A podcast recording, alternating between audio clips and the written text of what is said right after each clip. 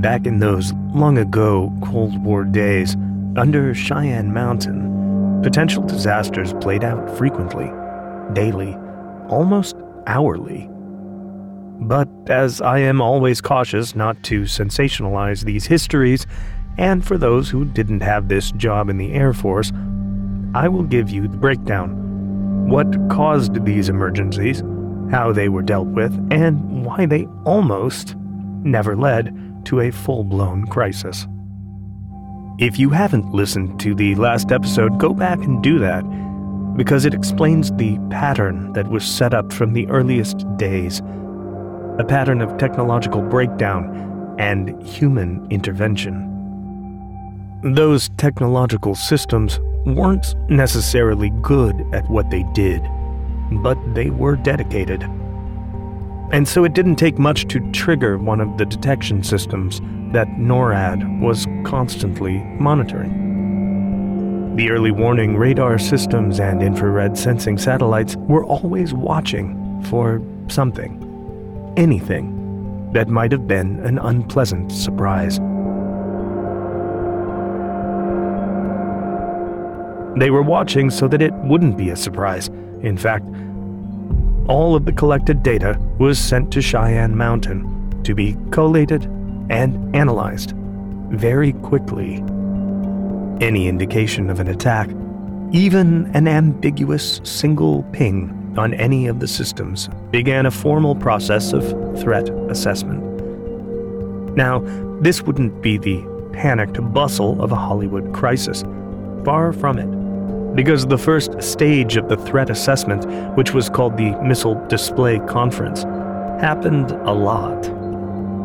In the 18 month period between January 1979 and June 1980, it happened 3,703 times, roughly seven times a day. During the Missile Display Conference, the duty officers at the command centers, NORAD, National Military Command Center, the alternate National Military Command Center, the Strategic Air Command, and the Canadian Federal Warning Center would confer with each other and, almost always, determine that the signal was from anything other than a missile. The Defense Support Satellite sensors were often triggered by fires, explosions, and reflected sunlight one of which was guaranteed to happen at least a few times a day across the vast expanse of the Soviet Union and China. But if, during the course of this first conference, a cause couldn't immediately be determined, the commander at NORAD would step up the analysis to a threat assessment conference. The main purpose here was still to figure out if the whole thing was a flock of Canadian geese or something even more sinister. But this new escalation also elevated the stage of alert, with real consequences on the ground at military installations around the world. More senior officials were brought into the conference as well the commander of Strategic Air Command and the chairman of the Joint Chiefs of Staff among them. And you might be asking, what comes after the Threat Assessment Conference? Well, if the cause of the warning was still in doubt, or if it seemed increasingly credible that the warning really was an inbound missile volley, then the final stage was the Missile Attack Conference, which would bring in all of the most senior military and government officials, even waking up the US president, and presumably beginning the process of unfurling the contents of the notorious and dreaded football, the tote bag of doom. According to the histories we have, and certainly up to the point of the retrospective on false missile attack alerts carried out by Senators Gary Hart and Barry Goldwater in late 1980, that final conference had never and has never been convened. Minutes or moments away from it, but not quite. During that 18 month period that I mentioned, of the 3,703 missile display conferences, four were escalated to threat assessment conferences. And so that's how we'll begin this story of mishaps and the missile men who stood in the way of disaster. This time on the Cold War Vault.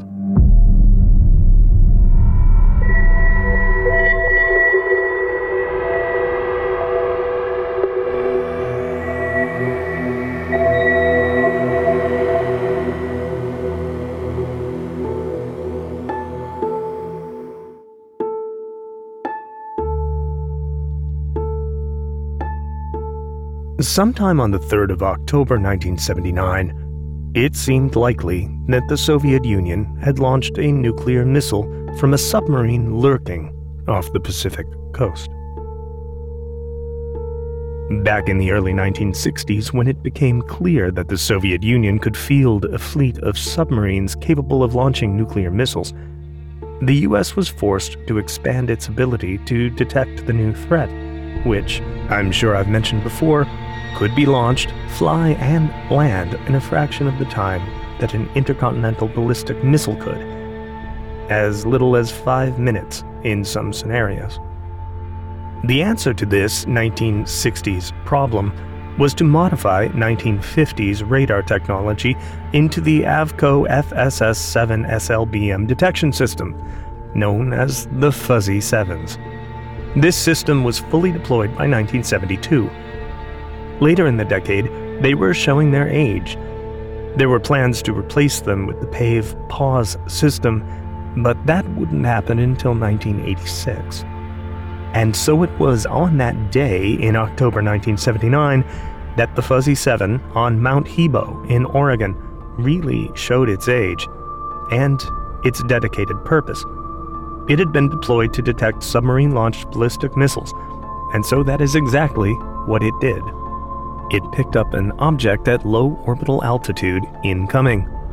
It sent this information to NORAD, where it was displayed on the 1950s era green phosphor radar monitors that had been donated by the Federal Aviation Administration. They were called, probably not entirely affectionately, green monsters. And, as a further side note, they were still in use at Cheyenne Mountain until the end of the Cold War.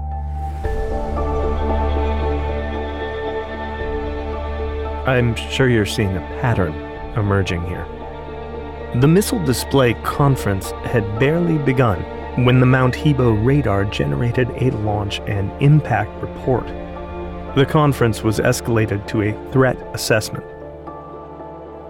Cool heads and common sense brought an end to the tension when it became clear that the seriously outdated radar system had picked up a spent rocket in low Earth orbit drifting in from the west on its way to a fiery demise. It was brief, but it was serious, and it would not be the last time that the Fuzzy Sevens caused the same kind of trouble. In fact, it was only five months later, on the 15th of March 1980, that the radar, it was the same installation on Mount Hebo, detected and reported four SLBMs launching from the Kuril Islands this time, the missiles were real. They had been launched by the Soviet Navy as part of a training exercise. What was not real was that the aging and frequently inaccurate system predicted an impact point for one of the missiles in the continental United States. The Threat Assessment Conference convened again. And again, those involved correctly judged that the imagined threat was the fault of the suspect radar. But the most dangerous close calls didn't come from recognized and expected failures in old technologies like the Fuzzy Sevens. The worst of these incidents came from unexpected and even mysterious gremlins in the NORAD machine.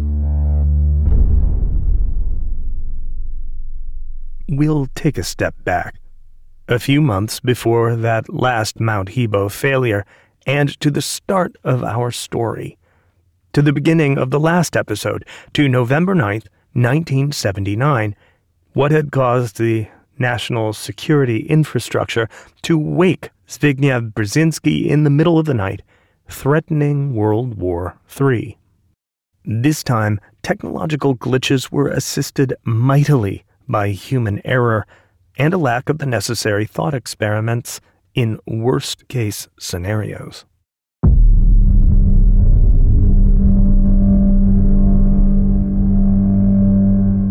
The alert status board in Cheyenne Mountain lit up. All of the green monsters. Immediately apparent to everyone was that the Soviet attack looked real this time. Not one or two stray missiles, but a proper, full scale attack of the kind that the US had been planning for. Several submarine launched ballistic missiles were inbound from the US West Coast the Missile Display Conference was elevated to a Threat Assessment Conference almost immediately. The calculated impact points gave U.S. military commanders less than five minutes to decide how to respond before the various balloons started going up across the American West. As tense as it might have been for everyone on the line, there was some doubt among the senior military leadership Simultaneous conferences were held with the sensor sites, the radar and satellite analysis centers, and none of them had detected a missile launch. The story of the Soviet attack was only coming from inside Cheyenne Mountain. It was probably bad data, though no one understood where it could be coming from. But in the business of Cold War nuclear defense, there was no room and no time for hoping for the best.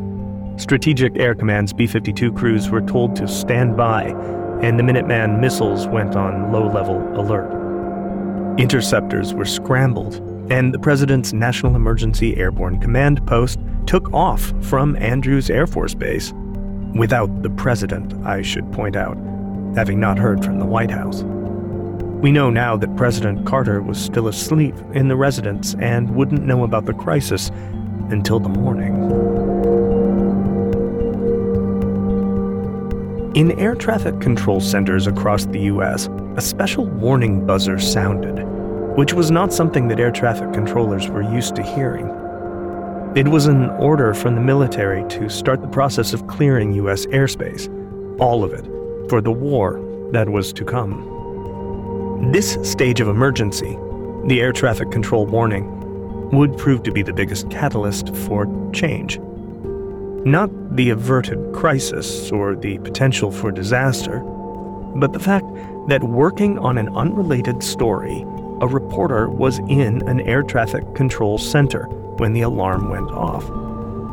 This started the process of journalistic prodding that would make the November 9th glitch international news. It would become emblematic of the potential for disaster that NORAD technology could cause providing a real life foundation for the fictions of 1983's War Games. That tidbit isn't from the filmmakers either, it's from the official history of NORAD. What had happened is that a technician had inserted a training simulation of a nuclear war into the actual Cheyenne Mountain computer system. As one analysis later phrased it, as it played back, it annihilated the world in high fidelity. The press went wild with the story, and yet the crisis had been addressed and averted. Not that confusion of that kind was a particularly safe mode of operations for any nuclear force, but the human element intervened, and it worked. But seven months later, an even more dangerous glitch would create another crisis at Cheyenne Mountain. More dangerous because US Soviet relations were entering a new phase of suspicion and stress. The early 1980s, the subject of the last series on the Great War Scare of 1983. That tense time was the background for a series of events that would occur on either side of the superpower divide during the war scare years almost unthinkably dangerous scenarios given the geopolitical situation. The US and Soviet Union were on the brink for at least 10 very serious reasons.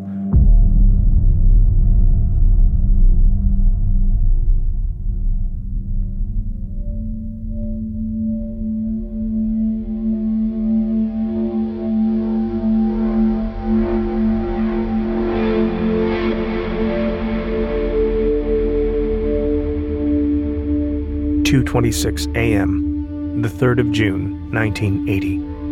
Strategic Air Command headquarters at Offutt Air Force Base in Nebraska sees a message from NORAD that two SLBMs are inbound. World War III has begun. Again.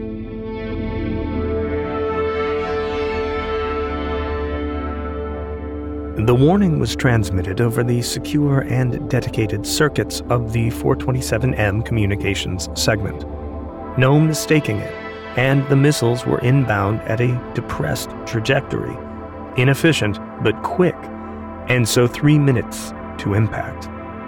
But there were only two missiles. 18 seconds later, the message from NORAD was that two more SLBMs were on their way Sets of two. Suspicious. But in matters of national defense and global thermonuclear war, there was no time to assume what was obvious to most. The attack was more bad data from the outdated computers. Strategic Air Command ordered the B 52 and FB 111 crews to start their engines. Alerts went to the Minuteman missiles and the submarine fleet.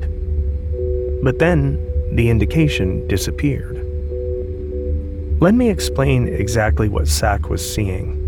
Strategic Air Command didn't get raw data from the NORAD systems. They didn't have a mythical big board tracking the inbound threats.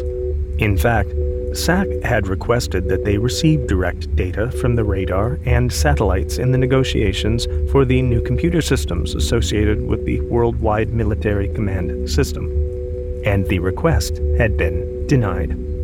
And so everything was filtered through Cheyenne Mountain. What SAC did see was a change in a status indicator, a string of digits that was sent frequently, all day, every day, and read out a string of zeros. This was the test pattern to make sure that the communications channels were operating in case something ever actually did change at NORAD. But suddenly, the string of zeros read out 0002.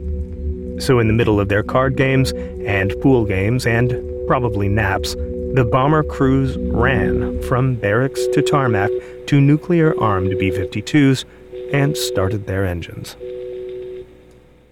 And then the twos disappeared. SAC called Cheyenne Mountain the number was on speed dial, we must assume, and NORAD denied that there had ever been any twos at all. SAC ordered the crews to shut down their engines but stay in their aircraft. And then the twos came back. This time, two land based Soviet missiles headed for the United States. The National Military Command Center saw two more submarine launched missiles at nearly the same time. The NMCC convened the first round of conferences, the Missile Display Conference, and the NMCC, the alternate NMCC, Strategic Air Command, and NORAD all offered their considered opinion that there were no missiles at all. I think most of you listening, and anyone who's studied the subject for long enough, might come to the same conclusion. Why? Well, first strikes shouldn't come in pairs. That was odd. The volleys seemed random, and the satellites and radar systems were still reporting nothing. Probably the most suggestive circumstantial evidence was that over a very short time, the computer systems were earning a bad reputation for faulty data. No one wanted the Phantom missile flights to cause any more anxiety than they already had. More importantly, no one wanted them to cause a mistake in judgment. No one knew where the numbers were coming from, and importantly, no one knew exactly what systems might be involved. So the duty officer at the National Military Command Center elevated the conference to the next level a threat assessment conference. Not because anyone on the missile display conference thought it was real, but because the threat assessment conference would bring in everyone to the conversation except the president so everyone would be on the same page with the same information. And all would realize that it was another glitch, somehow, somewhere. The move was counterintuitive. escalate the situation in order to de escalate it. It worked. The bomber crews went back to their barracks, and the missile silos reduced their alert levels. The only participant in the crisis that had to live with the repercussions for a little while longer was Blue Eagle, the airborne command post for the Pacific, which had launched, according to plan, amid the uncertainty. It continued to orbit a safe distance from Pearl Harbor until the danger had definitely passed. And the process of finding the source for the mysterious twos began.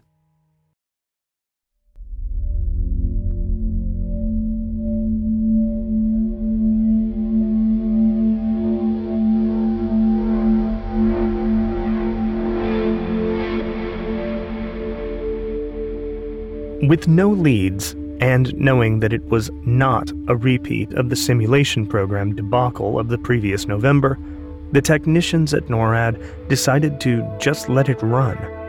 Don't make any changes, and if the same thing happened again, figure it out. And wouldn't you know, it did happen again. The next Soviet attack came three days later, on the 6th of June. Bomber crews and tanker crews went to their aircraft and spun up the engines, but the alert didn't last long.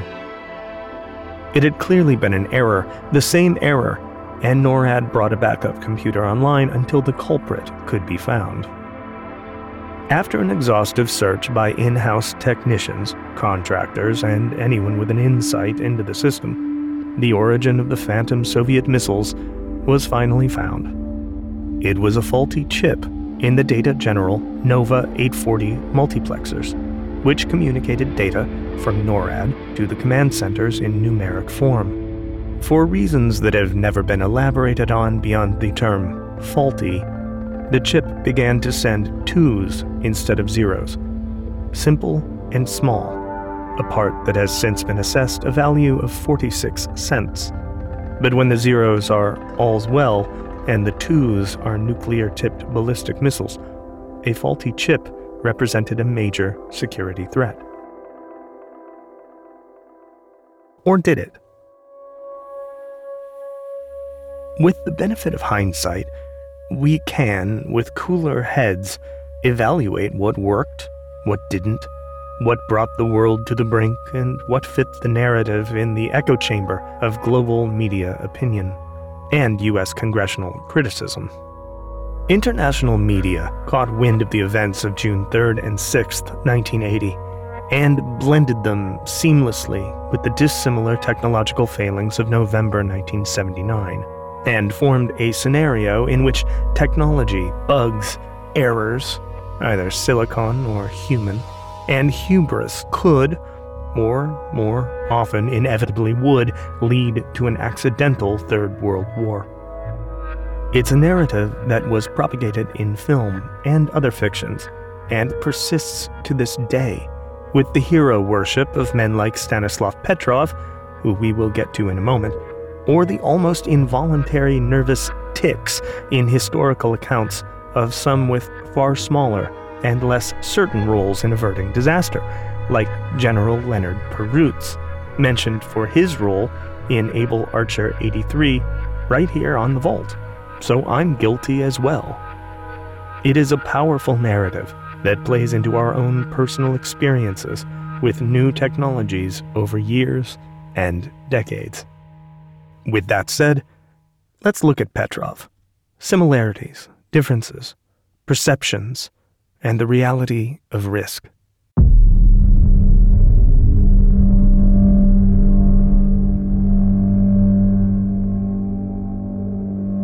The perspective you will encounter in the Cold War Vault most often is the view from the west.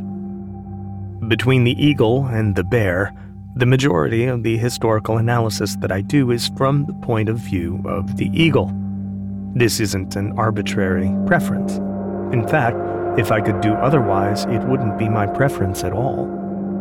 The fact is that the political systems and social expectations in what we call broadly the Western side of the superpower divide are more conducive to honest internal assessments, proper and complete archival record keeping and timely declassification of relevant documents.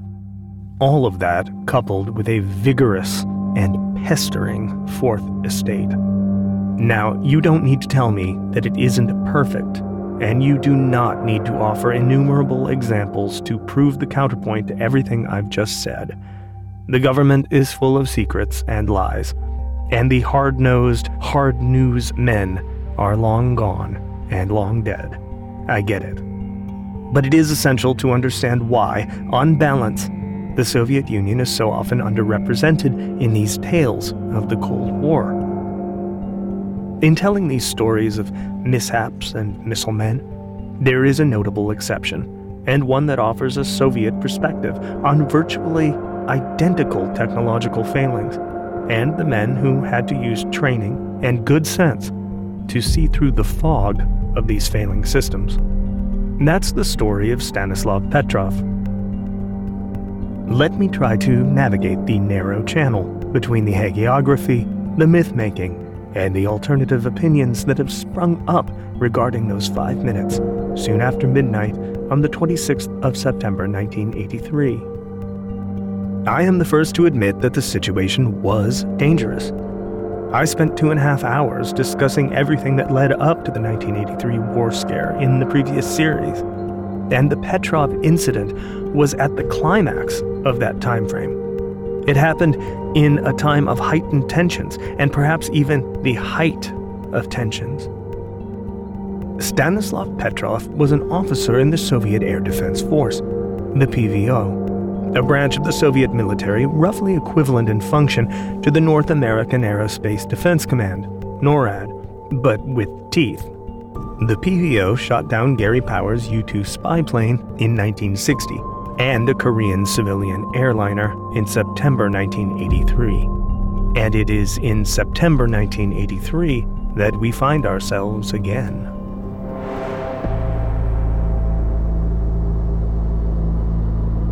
The Soviet Air Defense Force had the eyes and ears of the Soviet Union's nuclear defense and it was in that realm that Lieutenant Colonel Stanislav Petrov found himself on the fateful night. He was at the helm of operations at Serpukhov 15, an installation that served as the Western Nerve Center for the Soviet missile attack warning system. That system had consisted for years of radar stations scattered around the Soviet frontier, which had the same limitations as the US systems the warning times. In an effort to extend the warning time from 15 minutes maximum, earlier in 1983, the Soviets had fielded a space based system and incorporated it into command and control. Similar to U.S. Defense Support Program satellites, these Soviet satellites could spot the exhaust of launched missiles in infrared, a hot white spot from hundreds, actually thousands, of miles away. Like Cheyenne Mountain, Serpukhov 15 was charged with collecting the data from the entire sensing network and making determinations about whether a possible missile signature was in fact a real missile signature. At about 12:30 in the morning, an alarm sounded. One of the nine satellites of the Oko constellation had seen a sudden infrared flare over the Malmstrom missile fields in Montana a single intercontinental ballistic missile. Petrov responded as any officer on duty in an American facility would respond. He dismissed the flash out of hand. A single missile does not signal a first strike. Common sense would tell you that. But in quick succession, four more signals came. Now there were five ICBMs in the air, according to the satellites. Despite the numerous dramatizations, most notably in the 2013 docudrama The Man Who Saved the World, interviews with Petrov going back to the 1990s don't indicate any period of uncertainty, at least not in his actions. The uncertainty, hypotheticals, and counterfactuals would all come later, on the part of Petrov and on the part of everyone who has since told the story.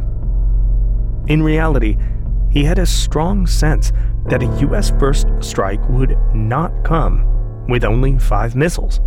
Add to that the fact that the satellite system was brand new, and with new Soviet technology came intrinsic unreliability, at least in the early days.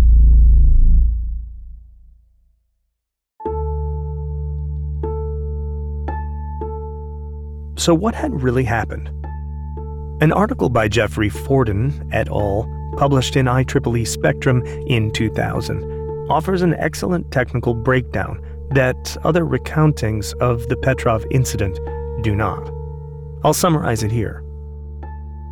There were nine new satellites observing the missile fields in Montana and a few other potential staging sites. These were in orbits that swooped in very, very low and then were flung very high, where they would loiter for a while. That's only important if you want to visualize what happened. The satellite that was about to give the world this potentially close brush with doom was Cosmos 1382. This technical description asks the reader to draw a line from Cosmos 1382 across Montana and out into space, on to the sun. This alignment gave the Soviet satellite a direct view of the sun, amplified in high altitude clouds.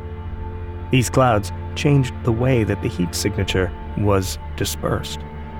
The Soviet engineers had decided on a viewing angle across the missile fields that would allow for atmospheric absorption of sunlight. But on that particular day, near the autumnal equinox, the high altitude clouds focused the sun so that in the nerve center of the Soviet missile defense system, in the middle of the night, the warning for World War III was sounded. As the satellite and the Earth below shifted, the light found new angles through new clouds, four more times to be exact, so that five flares registered as this mysterious US volley. As I've already said, Petrov believed, based on experience, some training, and common sense, that this was a technical error. A small five missile first strike was not a scenario that had ever been considered by military intelligence, to his knowledge, and there was the mistrust of the new satellite system. By Petrov's own estimate of time, from the first signal to his final and authoritative declaration of a false alarm, was less than five minutes.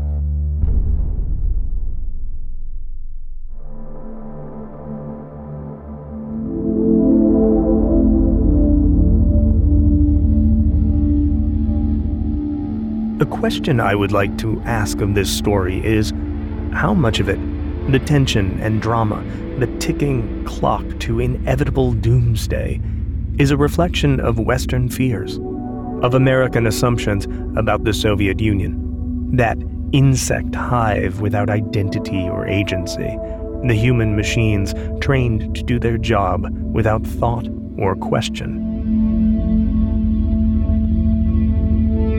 In a 2013 BBC interview coinciding with the release of the Man Who Saved the World film, Petrov himself says that it was lucky that he was there that night because he was the only officer in his team that had received a civilian education and so could functionally think for himself. So maybe that fear of Soviet lockstep bureaucracy is valid. Or maybe, for Petrov, it was a sentiment born of bitterness for the military, given what they put him through after the incident. Does the drama of the Petrov story say more about the American inability to understand the Soviet mindset than it does about a fatally rigid command and control system? Counterfactuals are very difficult here. The presumption of the story of the man who saved the world is that an affirmation from Petrov sent up the chain of command would send the missiles flying. But I don't know who was above him in the chain of command that night. I certainly can't know what might have happened if, and that really is a strongly worded if, the false warning might have made it all the way to waking a groggy but perpetually suspicious Yuri Andropov. But counter to the spirit of the popular narrative, I can tell you that once multiple warnings had been received, a report on the status of the attack was sent to the Soviet General Staff, which, as an entity, then called back down the chain to ask Petrov what was going on. So Petrov himself was not in that moment some kind of bulwark against chaos. He offered his opinion, which was incidentally correct, and his superiors accepted that opinion. Evidence for the fact that the crisis had already reached his superiors can be found in The Washington Post 1999 and Forden et al. 2000. Lest you think I'm making this up to demean the man's legacy, I am not. If anything, his story supports my point without all or any of the drama.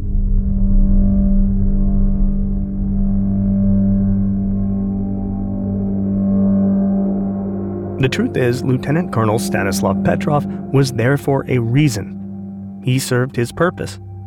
He was a data collector and a gatekeeper. He made a correct decision. I can't say if it was the correct decision or if he had passed the affirmation up the line to the next colonel or major general, there would have been another man who saved the world with another correct decision. Maybe Petrov would have been reprimanded for being a dangerous fool who didn't realize that an American attack would never start with five missiles. As history would have it, he was reprimanded for doing the right thing anyway. But that's a story you can pursue on your own. I'm very much done with Petrov's tale.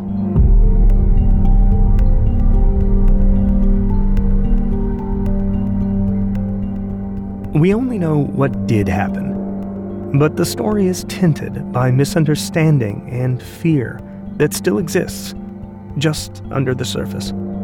The fears stoked by the press and felt around the indignant world after the series of errors in Cheyenne Mountain were also rooted in assumptions about hawkish military men, slaves to their machines. But I would remind you that those career military men were there to read those machines and offer analysis, which they did.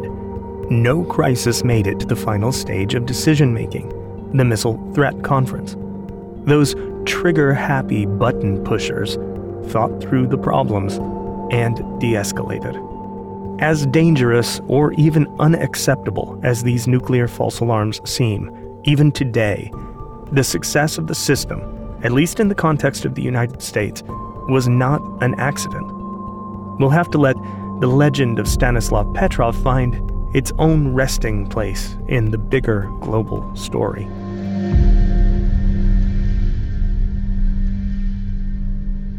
Let me read from the 1980 Hart Goldwater report to the Senate Committee on Armed Services. It says this In no way can it be said that the United States was close to unleashing nuclear war as a result of the incidents? In a real sense, the total system worked properly in that even though the mechanical electronic part produced erroneous information, the human part correctly evaluated it and prevented any irrevocable action. There is no guarantee that false alerts will not happen in the future. They will occur, and we must rely on the collective judgment of the people manning the system to recognize and deal correctly with them. Well, I could not have said it better myself.